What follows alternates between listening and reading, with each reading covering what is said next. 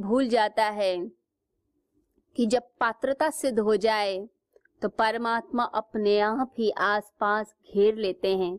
वो स्वयं आपको खोजते हुए आ जाएंगे। जैसे कोई गड्ढा बनाता है तो पानी अपने आप ही खींचकर उस गड्ढे में आ जाता है।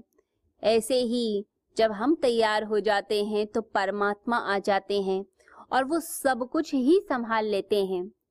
तो उपासना क्या करती है, एक ऐसी दिव्य दृष्टि दे देती है कि चारों ओर उसी की प्रेजेंस महसूस होती है। परमात्मा की प्रेजेंस उसे अनुभव कीजिए। अपने पूरे दिन में एक नियम बनाइए, हर घंटे के बाद एक अलार्म लगा लीजिए।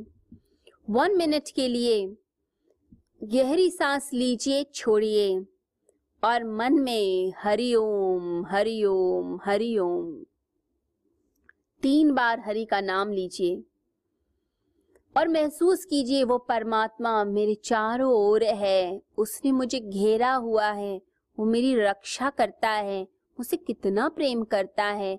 मैं ही उसे भूल जाता हूँ। वो हर प्राणी से प्रेम करता है, हर प्राणी से, चींटी से भी करता है, पत्थर से भी करता है।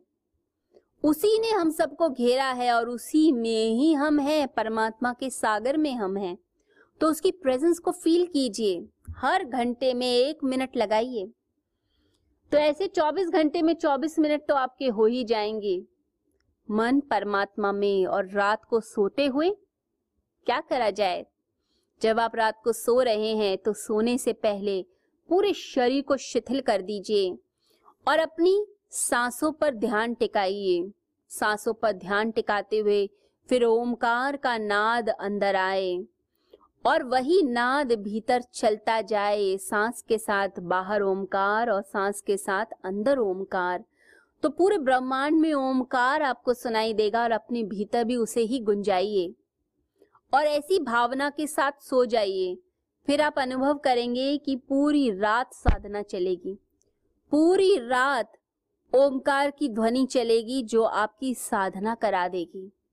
तो जो साधक होता है वो बहाने ढूंढता है साधना के।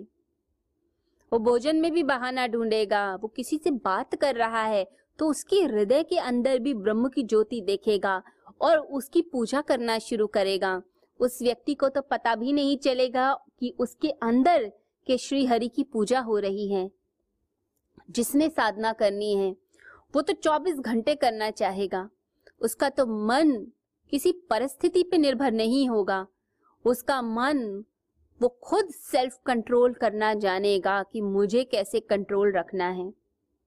तो आपने भी अपने ऊपर कंट्रोल रखना है पूरी तरह से। परमात्मा की प्रेजेंस को अनुभव कीजिए हर व्यक्ति में और फिर ये धीरे धीरे इतनी आदत हो जाएगी, इतनी प्रैक्टिस हो जाएगी कि कोई व्यक्ति जब आएगा तो उस व्यक्ति के अंदर जो परमात्मा है, जो ब्रह्म की ज्योति है, पहले आपको वो अनुभव होगी, उसके बाद उसका शरीर अनुभव होगा। पहले दिखेंगे परमात्मा और उसके बाद दिखेगा वो व्यक्ति। इतनी गहरी अनुभूतियां शुरू हो जाती हैं। फिर धीरे धीरे आप खुद अनुभव करेंगे कि परमात्मा का स्मरण, उसकी रिमेम्बरेंस हमेशा चल रही है। कोई गाली भी दे रहा है तो लगेगा उसके अंदर परमात्मा है। तो आप गाली नहीं दे पाएंगे, आप उसे क्षमा करके आगे बढ़ जाएंगे। और जैसे जैसे ये और आगे बढ़ता है, ये प्रैक्टिस और आगे बढ़ती जाती है, तो चारों ओर वही ईश्वर, वही ब्रह्म दिखता है। यानी अब हम परा प्रकृति के संपर्क में आना शुरू हो गए। हमने अपरा से परा की तरफ जाना शुरू किया। यानी अब जीव का रूपांतरण हो रहा है, हमारा रूपांतरण हो रहा है, हमारे अंदर अब चेंजेस आ रहे हैं। तो जब रूपांतरण होता है तो क्या होता है? चारों ओर ब्रह्म दिखाई देता है। तो वो ब्रह्म की ज्योति फिर दिखने लग जाती है, परब्रह्म के दर्शन होते हैं। और ऐसा व्यक्ति जो कुछ भी नहीं मांगता, उसे ही सब कुछ मिल जाता है। ये नियम है इस संसार का। अगर दो बच्चे हैं और एक हर समय मांगता रहता है और दूसरा कुछ नहीं मांगता, तो माँ बाप का ध्यान उसकी तरफ ज्यादा होता है जो कुछ नहीं मांगता। वो उसका ज्यादा ध्यान रखते हैं क्योंकि उन्हें लगता है इसके साथ अन्याय ना हो जाए, कुछ कम ना हो जाए। माँ बाप ज्यादा देते हैं उसे क्योंकि वह चीजें नहीं चाहता, वो पदार्थ में नहीं उलझा हुआ, वो अपने माता पिता से प्रेम करता है। तो माता पिता का ज्यादा लाड़ स्नेह चीजें उसे मिल जाती हैं। तो जो मांगेगा, जो पदार्थ से प्रेम करेगा, उसे कुछ नहीं मिलता। और जो सिर्फ और सिर्फ प्रेम में डूबा है, सबका भला करता है, उसे सब मिल जाता है। यह इस संसार का नियम है। तो परमात्मा की उपासना करते हुए हमें बस परमात्मा में लीन होना है, दीनहीन नहीं बनना। मांग दीनहीन बनाती है।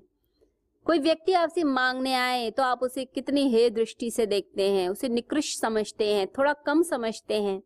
ऐसे ही जो वासना से भरे हैं, इच्छाओं से भरे हैं, वो हर समय मांगते रहते हैं, भिक्षा का कटोरा पात्र लेकर घूमते हैं। वो लोगों से प्यार मांगेंगे, लोगों से सम्मान मांगेंगे, लोगों से धन मांगेंगे। तो ऐसे लोगों का सम्मान नहीं होता, परमात्मा के जगत में भी नहीं होता।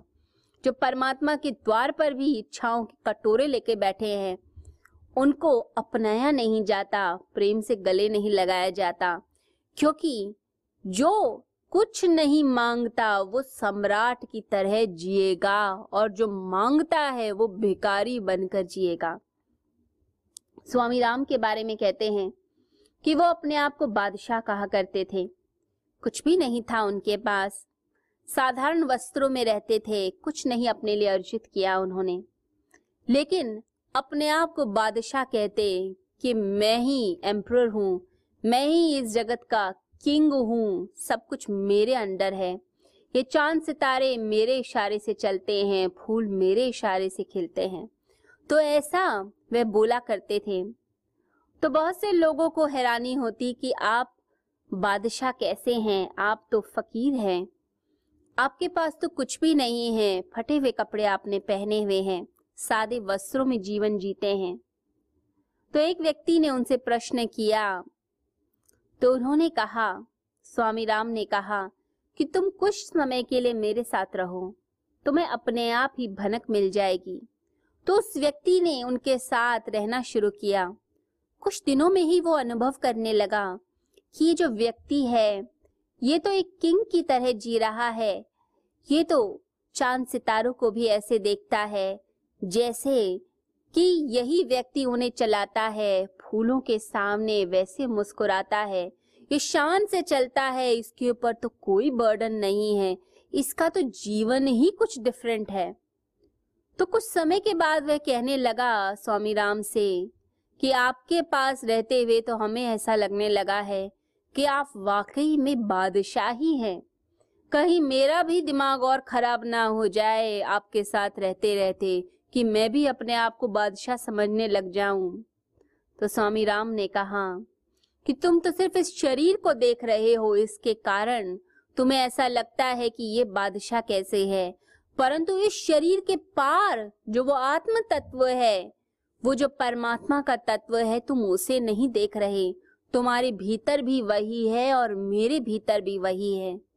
जब वो ज्ञान आने लगता है तो आप सम्राट की भांति जीते हैं।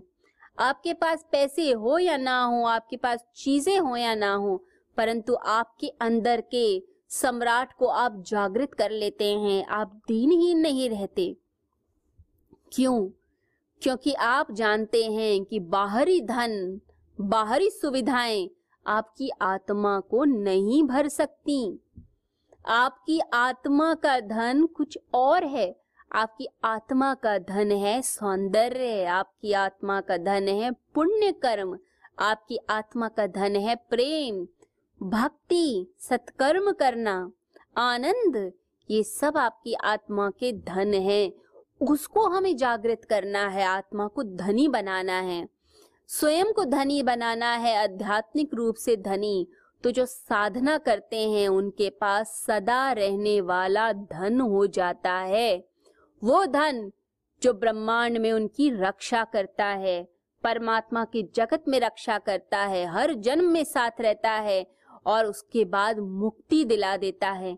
तो निष्काम कर्मी क्या करते हैं, वो जानते हैं कि संसार का धन, संसार का स्वार्थ, संसार का अहंकार, संसार की वस्तुएं, व्यक्ति, ये आपको अंदर से फिल नहीं करेंगी बल्कि एम्प्टी करेंगी। क्योंकि हम अपनी आत्मा बेचते हैं जब हम किसी से धन लेना चाहते हैं। हमें बिजनेस करना है, झूठ भी बोलेंगे लोग, सब कुछ करते हैं। तो जो झूठ बोलना है, पाप करना है, जब भी एक झूठ बोला हमने अपनी आत्मा को गंवा दिया, अंदर के धन को गंवा दिया, हमने पाप कर लिया। जितना हम पाप करते हैं, आत्मा को गंवाते जाते हैं, उतनी मलिनता आती जाती है, अज्ञानता, और जितनी अज्ञानता रूपी धुआं, धूल, वो तमस बनते हुए फिर मनुष्य को रुलाती है और उसके अंदर की ब्रह्म की ज्योति को छुपाती चली जाती है। जैसे कोई अग्नि बहुत सारे पर्दों के अंदर छिपी हो, तो बिल्कुल ऐसा ही फिर व्यक्ति का हाल होने लगता है। तो आप असलियत में दीनहीन नहीं है, आपको मांगना नहीं है, वो परमात्मा ने सब कुछ दिया है। आप उसके राजकुमार हैं, राजकुमारियां हैं, आप भीतर से सम्राट हैं, सब कुछ है आपके पास। परंतु जो निष्काम कर्मी है वह इसको समझता है, वो परमात्मा के प्रेम के लिए चलता है, वो असली धन को समझता है।